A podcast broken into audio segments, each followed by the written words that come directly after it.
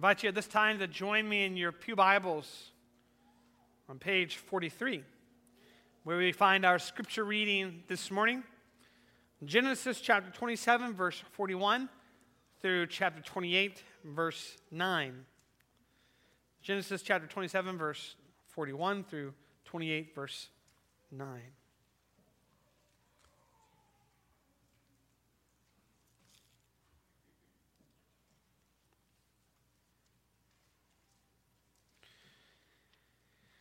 Hear now the reading of God's holy, inspired, and infallible word. Esau held a grudge against Jacob because of the blessing his father had given him. He said to himself, The days of mourning for my father are near, then I will kill my brother Jacob. When Rebekah was told what her older son Esau had said, she sent for her younger son Jacob and said to him, Your brother Esau is consoling himself with the thought of killing you. Now then, my son, do what I say. Flee at once to my brother Laban in Haran. Stay with him for a while until your brother's fury subsides. When your brother is no longer angry with you and forgets what you did to him, I'll send word for you to come back from there. Why should I lose both of you in one day? Then Rebekah said to Isaac, I'm disgusted with living because of these Hittite women. If Jacob takes a wife from among the women of this land, from Hittite women like these, my life will not be worth living. So Isaac called for Jacob and blessed him and commanded him do not marry a Canaanite woman. Go at once to Padan Aram, to the house of your, bro- your mother's father, Bethuel. Take a wife for yourself there from among the daughters of Laban, your mother's brother. May God Almighty bless you and make you fruitful and increase your numbers until you become a community of peoples. May He give you and your descendants the blessing given to Abraham, so that you may take possession of the land where you now live as an alien, the land God gave to Abraham. Then Isaac sent Jacob on his way, and he went to Padan Aram to Laban, son of Bethuel, the Aramean, the brother of Rebekah, who was the mother of Jacob and Esau. Now Esau learned that Isaac had blessed Jacob and had sent him to Padan Aram to take a wife from there, and that when he blessed him, he commanded him, Do not marry a Canaanite woman. And that Jacob had obeyed his father and mother and had gone to Padan Aram. Esau then realized how displeasing the Canaanite women were to his father Isaac. So he went to Ishmael and married Mahalath, the sister of Nebaioth, and daughter of Ishmael, son of Abraham, in addition to the wives he already had. Thus far, the reading of God's holy word. May he bless it to the hands, hearts, and minds of his people. I don't know if any of you remember the movie Ordinary People. It came out in 1980. Uh, believe it or not, that's over 40 years ago. I have not watched it, but um, I find the title striking when I read the synopsis of the movie. It says, tormented by guilt following the death of his older brother, Buck, in a sailing accident, alienated teenager Conrad attempts suicide. Returning home following an extended stay in a psychiatric hospital, Conrad tries to deal with his mental anguish and also reconnect with his mother, Beth, who's grown cold and angry, and his emotionally wounded father, Calvin, with the help of his psychiatrist, Dr. Berger. Ordinary people. That's, um, that's the understanding there, is that this is what ordinary people deal with. They go through trauma, they experience hardship and difficulty, they attempt suicide, they have inner uh, personal turmoil and, and family uh, tension, right? And maybe some of you are saying, well, you know, that really isn't my experience. That really isn't the way that I grew up, you know. That, that really isn't um, how I uh, experienced life, you know. Um, my, my upbringing was a lot different than that family's upbringing. Um, but maybe some of you are saying, I relate to that. Maybe not to that degree, but I relate to that turmoil and the tension and the difficulty. Um, what they call dysfunctional. Well, I'm here to tell you that when you read or when you watch about ordinary people that has a family like that that's so broken and dysfunctional that you should relate to it because we're all dysfunctional because of sin. We're all broken. Um, even the best of families deal with, uh, with sin. and the turmoil of it, and the heartache that it causes, and the hurt feelings, and the apologies required. And so I think it's very important for us to maybe have a life lesson looking at this dysfunctional family, Isaac and Rebekah, and the Bible, and maybe pulling some lessons from that. And one of the most important lessons, and I think it is the most important lesson that we can take from this, um, is that throughout all of Isaac and Rebekah's family's failures and shortcomings, and all the ways that they fall short, and all the ways that they are broken, and all the ways that they show favoritism to their children, and all the ways that they sow dissent because uh, they're trying to uh, uh, uh, deceive, and, and, and, and all these things, we learn this that God takes ordinary families and uses them to do extraordinary things for his kingdom. God takes ordinary families and uses them to do extraordinary things for his kingdom. And hopefully, by the time we're done looking at this passage, you'll see uh, what I mean. Okay? Um, but we have a, a, a few uh, lessons that we can draw from this passage and this dysfunctional family. Uh, the first is the false comfort of revenge. And we see that through Esau's eyes. Um, where does that lead us? And what does that bring us in the end? Um, the second is the price of deception. You know, it may be true that uh, Jacob was um, told, prophesied by God to be the one who would receive the blessing, to be the one whom the older would serve. Um, but the way that they pursued that was in a way that was sinful, it was, in, was a way that was full of deceit. And there's a cost to sin in this life, there's a cost, a consequence to those kinds of decisions. And we see some of that. And the third lesson that we could, uh, we could look at is the importance of marrying in the Lord. The importance of marrying in the Lord. All right, so let's look at those points. The first is the false comfort of revenge. And as we go along, too, I might point out some other things, but these are the three main ones that I want to, to look at. Okay? Uh, so this is what um, the beginning of our passage says Esau held a grudge against Jacob because of the blessing his father had given him and he said to himself, The days of mourning for my father are near. That is, once my dad dies, I'm going to kill my brother. I don't want to do it while he's alive, but I'm going to do it when he's dead, okay? The days of mourning for my father are near, then I will kill my brother Jacob. Um, and then when Rebekah comes to uh, Jacob, he says to Jacob, Your brother Esau is consoling himself with the thought of killing you. The word there is, is comfort. He's comforting himself uh, with the thought of killing you. And, and, and in, in, verse 41, Esau held a grudge. Well, maybe even a stronger word that could be used there, based, based on the Hebrew, would be Esau hated Jacob. Esau hated Jacob because of the blessing his father had given him. You see, one of the most sad stories of the Bible is what happens to Esau. Esau's a hungry man who sells his um, birthright for a bowl of stew. Esau is the older son who should deserve the double portion of blessing, um, but he instead receives the curse. And he pleads with his father, Is there no blessing left for me? Is there no blessing left for me? Please let there be a blessing for me. The scriptures tell us that, that Esau is meant to be for us a warning about waiting too late to enter into the blessing that the Lord has for us.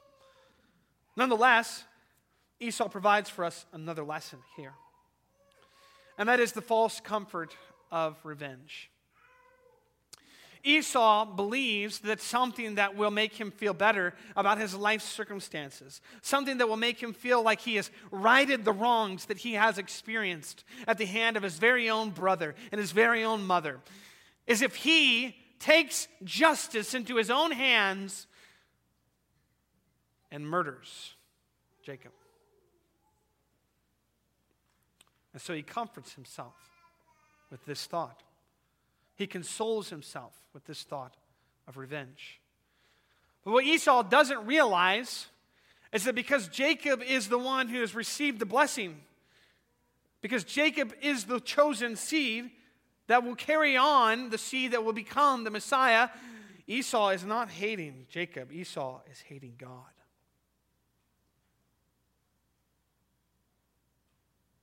Esau is hating God.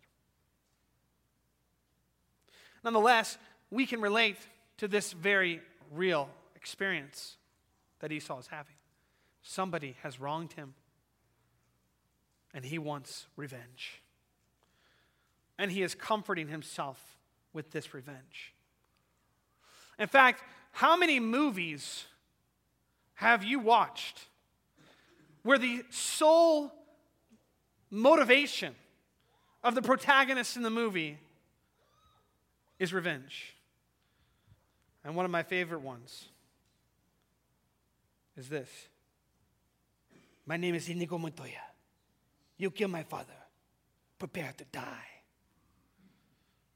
The six fingered man, right? We love that scene in The Princess Bride. We go, oh, yes, that's the moment we've been waiting for. He finally gets the guy that killed his dad. And we don't realize that it costs him his own life. Because that's the cost of revenge. Revenge is a bitter seed that turns into a bitter root. You cannot hold a grudge without it affecting you, without it bringing death into your life. So, what does God say? Well, Paul instructing the church in Rome about this very thing, knowing that they might be those who are at the receiving end of injustices by people who are persecuting them and mistreating them, says, This is what you're to do. You're not to take justice into your own hands. You are to trust and to know that vengeance is the Lord's. He will make all things right in due time. Do you want to know why? Do you want to know why court decisions today cause riots in New York City, in Chicago, in Wisconsin? Because people don't believe that God is the God of justice and that one day there will be a reckoning. They believe they have to take things into their own hands, even if they have all kinds of misinformation. They think that they got to make things right. So they burn down buildings and destroy cars and hurt people and yell at policemen. That's why they do that because the, they are believing in the false comfort of revenge, of outrage, not knowing that that will cost them their life.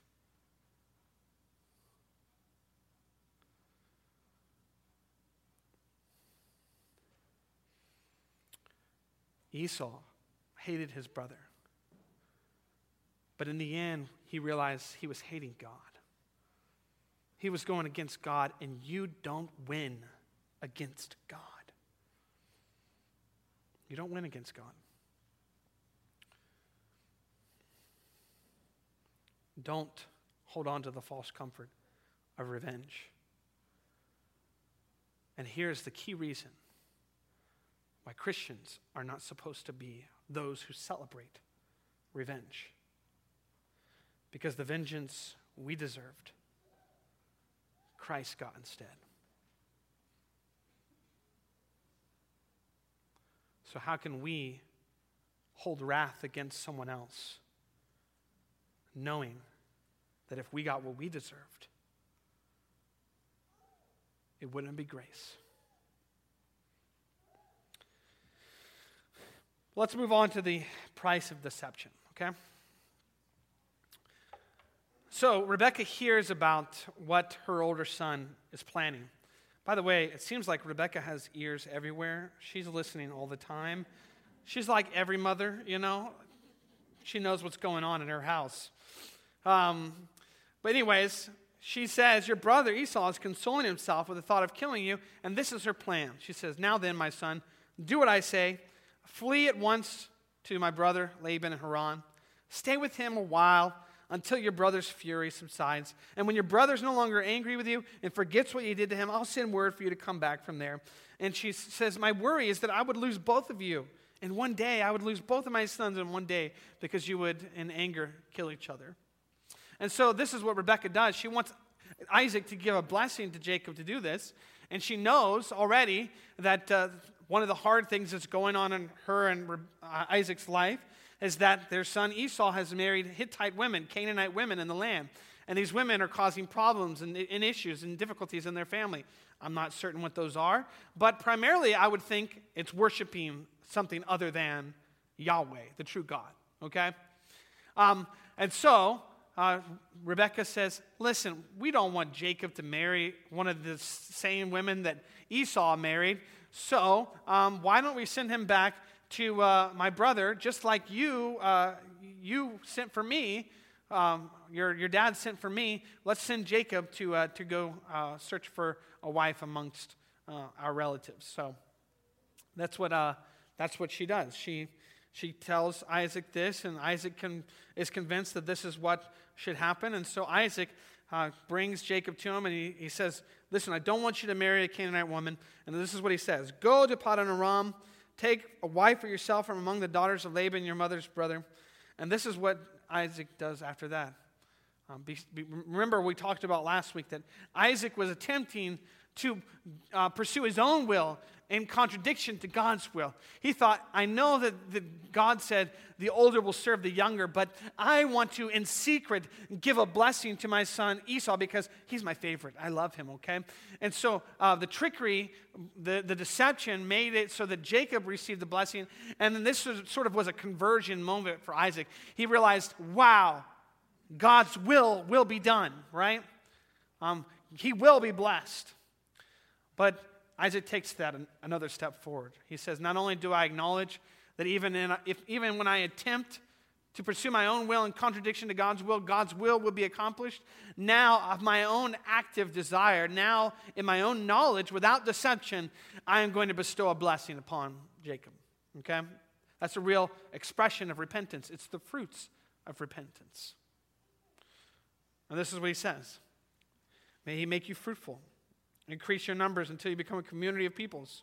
May he give you and your descendants the blessing given to Abraham, so that you may take possession of the land where you're now living as an alien, the land God gave to Abraham. And so Isaac bestows upon Jacob the blessing of Abraham. The blessing of Abraham. And he sent Jacob on his way to Padan Aram to Laban, son of Bethuel, the Aramean, the brother of Rebekah, who was the mother of Jacob and Esau. So, what is the price of deception. There's a couple of prices that are paid for this decision that Rebecca and Jacob put in together to do. And one of them is that Rebecca loses her favorite son. Rebecca loses her favorite son. There is a consequence, there is a price for sin. And this is one that she pays for what she did. You get the sense that when Rebecca talks to Jacob, she's uh, thinking that this will just be a short period of time, and then I'll send word for you, and then you'll come back, okay? Um, but actually, what ends up happening is that Jacob spends 20 years in Padan Aram with Laban. And based on what we know in the Genesis account, Rebecca never sees her son again she dies before he returns. She dies. And so she loses what's most precious to her. Her worry was that she would lose both of her sons in one day. And what she does, in fact, do is never see her son again. She pays a price, consequence of sin. There's always a price to pay when it comes to sin. Because of Christ, often these prices that we pay are consequences that we experience in this life, uh, but they're not eternal because He has taken the punishment. But when we pursue sin, what we're doing is we're going, we're going against the way God's world operates. Just like I talked about in the reading of the law, there is blessing and there is curse, there is life and there is death. And when we enter into sin, when we participate in sin, we are entering into what is broken about this world. We are entering into the curse. We are entering into death and to curse. And even though God has forgiven us, ultimately, because we're pursuing things that go against the way God's world is meant to operate, we experience consequences. We experience consequences. And one consequence that Rebecca experiences is the loss of her son. Now, Jacob experiences a consequence as well. Uh, many of you know the story, and I'm sure we're going to get to it later on as we continue our study in Genesis. But um, Jacob, he goes to uh, Laban, and he falls in love uh, with one of Laban's beautiful daughters, Rachel. And Jacob says, May I please have her as my wife? And, and Laban, he is a, a sly businessman, so he says, Sure, yeah, but you have to work for me for seven years. And so Jacob works for him for seven years, and it's all worth it because he's going to have Rachel as his wife. He's going to have this beautiful woman. And then on the night of their wedding, Jacob drinks a little bit too much. And Laban says, Leah, go in there. And then Jacob wakes up to quite a surprise. You're not Rachel. Well, Laban says, Yeah, you can have Rachel. You just have to work seven more years. And so the deceiver gets deceived. Now, I don't believe in karma, but what goes around comes around. That is a principle in this life that God has built into this world. You reap what you sow. You sow deception, you reap deception. Reap the whirlwind. Jacob is a deceiver. Jacob is someone who is tricky, and he got tricked. He spent 14 years of his life because of that deception. There's a price to be paid. And that is a price that Jacob paid.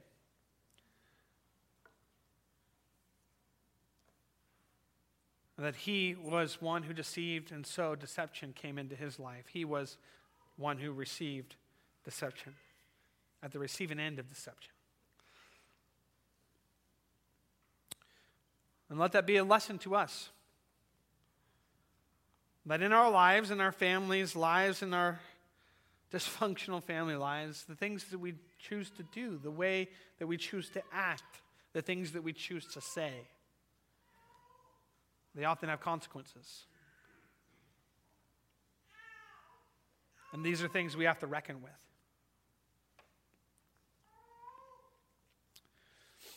And lastly, we have here the importance of marrying in the Lord.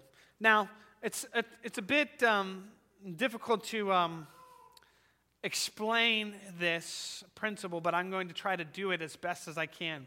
In the Old Testament, this is often expressed to us in forms of ethnic barriers. And this is because um, God's blessing to Abraham is based upon uh, a descendant of his that's going to be the seed, singular, that's going to be the blessing to all the nations of this world. And so, in order for that seed, Jesus Christ, to come into this world, in order for us to have those beautiful genealogies in Matthew and Luke, the Christmas genealogies that we love to read so much, don't we?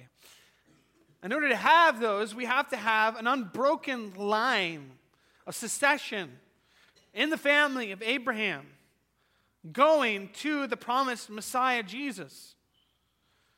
And so, then, even here in Genesis, we see the importance placed upon you shall not marry Canaanite women, you shall not marry uh, foreign women. And you have to remain pure, you have to remain uh, ethnically bound. And so, um, um, and so, Abraham sends his servant off to get a, a wife uh, for Isaac from his uh, family. And then Isaac sends his son Jacob off to get a wife for him from his family. And so on and so forth until we see in the promised land that God once again, makes these barriers, makes these things important. Your, uh, your reception and your uh, passing down of the land that you've inherited is dependent upon this, this line of succession, this line of purity where, where God says, don't intermarry. Don't intermarry with Canaanite women. Don't intermarry with the women of the land. And part of that is an ethical reason. They are going to turn you away, they're going to make you worship other gods. Um, but part of that also is to point to this reality that through the promised people of Israel is going to come one who's going to be the Savior of all the world. Now, when Jesus comes and he dies on the cross for our sins and is resurrected three days later, and the sins are sit at the right hand of God the Father, that dividing wall of hostility is broken down, right? So no longer are we say we're we told you can't marry that person because of their ethnic background. It, I'm just going to be honest with you. It's okay to marry people who aren't Dutch. All right? It, it's not. It's not wrong. I'm not saying it's bad to do it. I'm just saying it's not wrong. It's okay to marry interracially. That is not what is being spoken of anymore. The one emphasis that continues on into the New Testament about marriage that carries on this tradition that's here in Scripture in Genesis, as the Paul says, you are to marry in the Lord. You're to marry in the Lord. It's important that as Christian families who raise Christian children, that we install into our children's hearts and minds how important it is for them to marry a fellow Christian.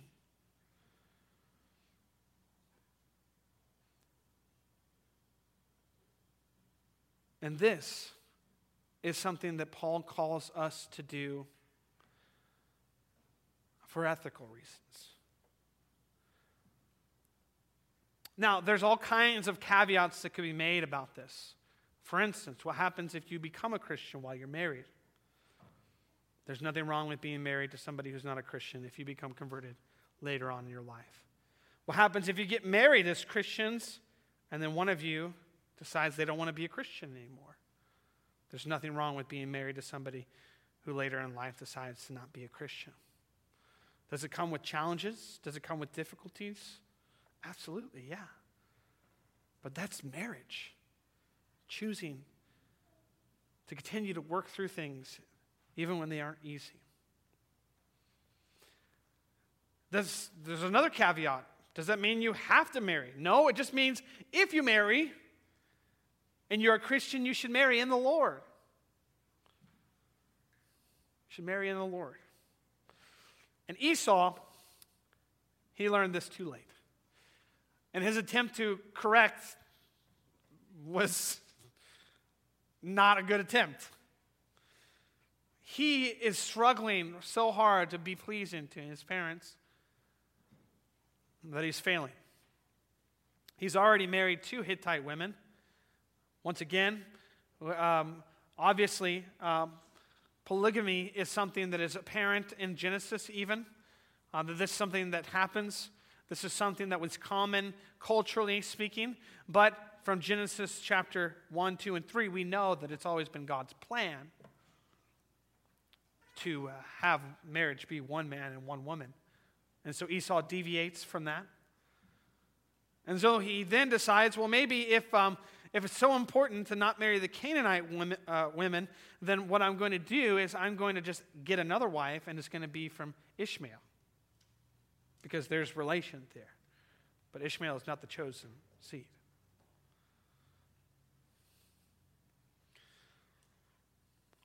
We are instructed as Christians to marry, if we're going to marry, in the Lord. And Esau does not do that. Another sign of dysfunction in the family.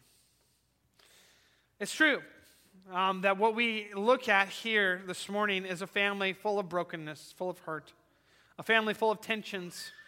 I, I, imagine that as we're, uh, as we're preparing ourselves to gather for a Thanksgiving meal, that their Thanksgiving meal was quite a show.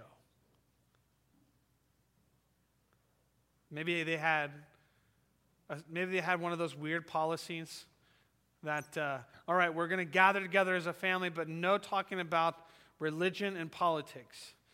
And I was always the person who said, what else is there to talk about? That's the fun stuff. so we'll stick to the safe stuff, right? Football and I don't know. But yeah, it, it, they're dysfunctional. They're dysfunctional. They're broken in all kinds of ways, just like my family, just like yours. I don't know about you, but probably the most comforting thing to me about this passage this morning. Um, as I got up this morning, dealt with two um, crying babies while trying to make waffles for the um, um, potluck later today. Um, feeding them in car seats so that my wife, Carice, could get ready. Realizing I don't have time to shower. So I'm just going to wash my face and put some dry shampoo in. That's, a, that's something my wife taught me how to do. Rushing over here to find out that the Mevo camera isn't working. My son's been trying to get it to work. Um, that I didn't plug my iPad into the charger, and so it's 10% battery, and I hope I'm going to make it uh, to the end of this sermon before it dies. Um, realizing that this week was a, a, week of challenges where I miss my other kids because we're dealing with these newborns and, and, and there's tensions and, and there's love, but there's also frustration and, and, and hurt. And, and, I, and I wish that I could get some more sleep. That when all that is going on, and sometimes I wonder if God is really at work in my family's lives. Then I look at Isaac and Rebecca's family and see how messed up, up they are and realize that God still brought the promised Messiah through these dysfunctional people. That there's hope for me. That there's hope for my family. That all the things that we're going through right now and all the many, many, many, many diapers that are being changed, that there's something extraordinary going on in the midst of all the ordinary.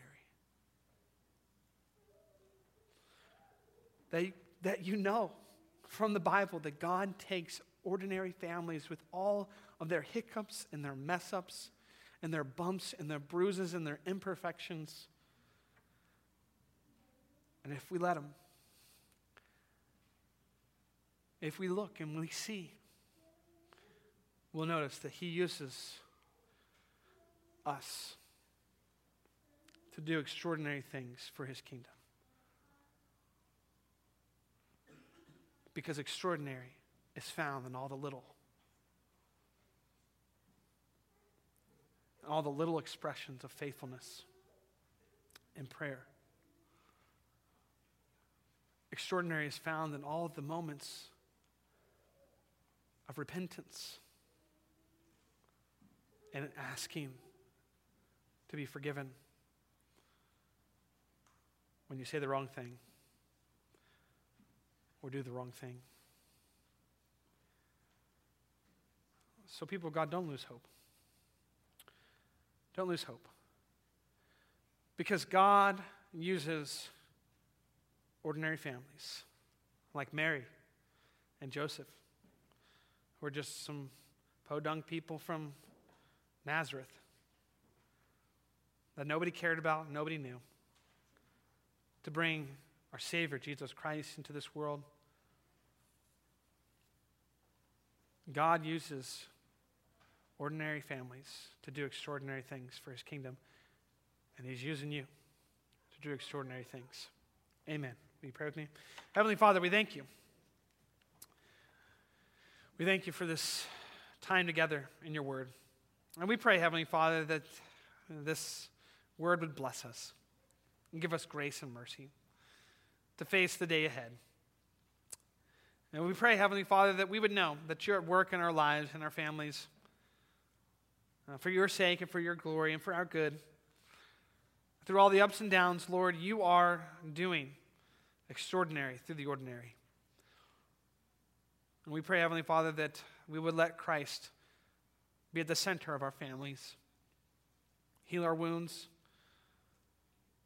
help us to forgive one another, and help us to love,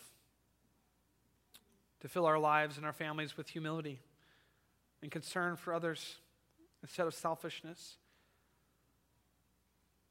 And we ask all this in Jesus' name. Amen. Will you stand and sing?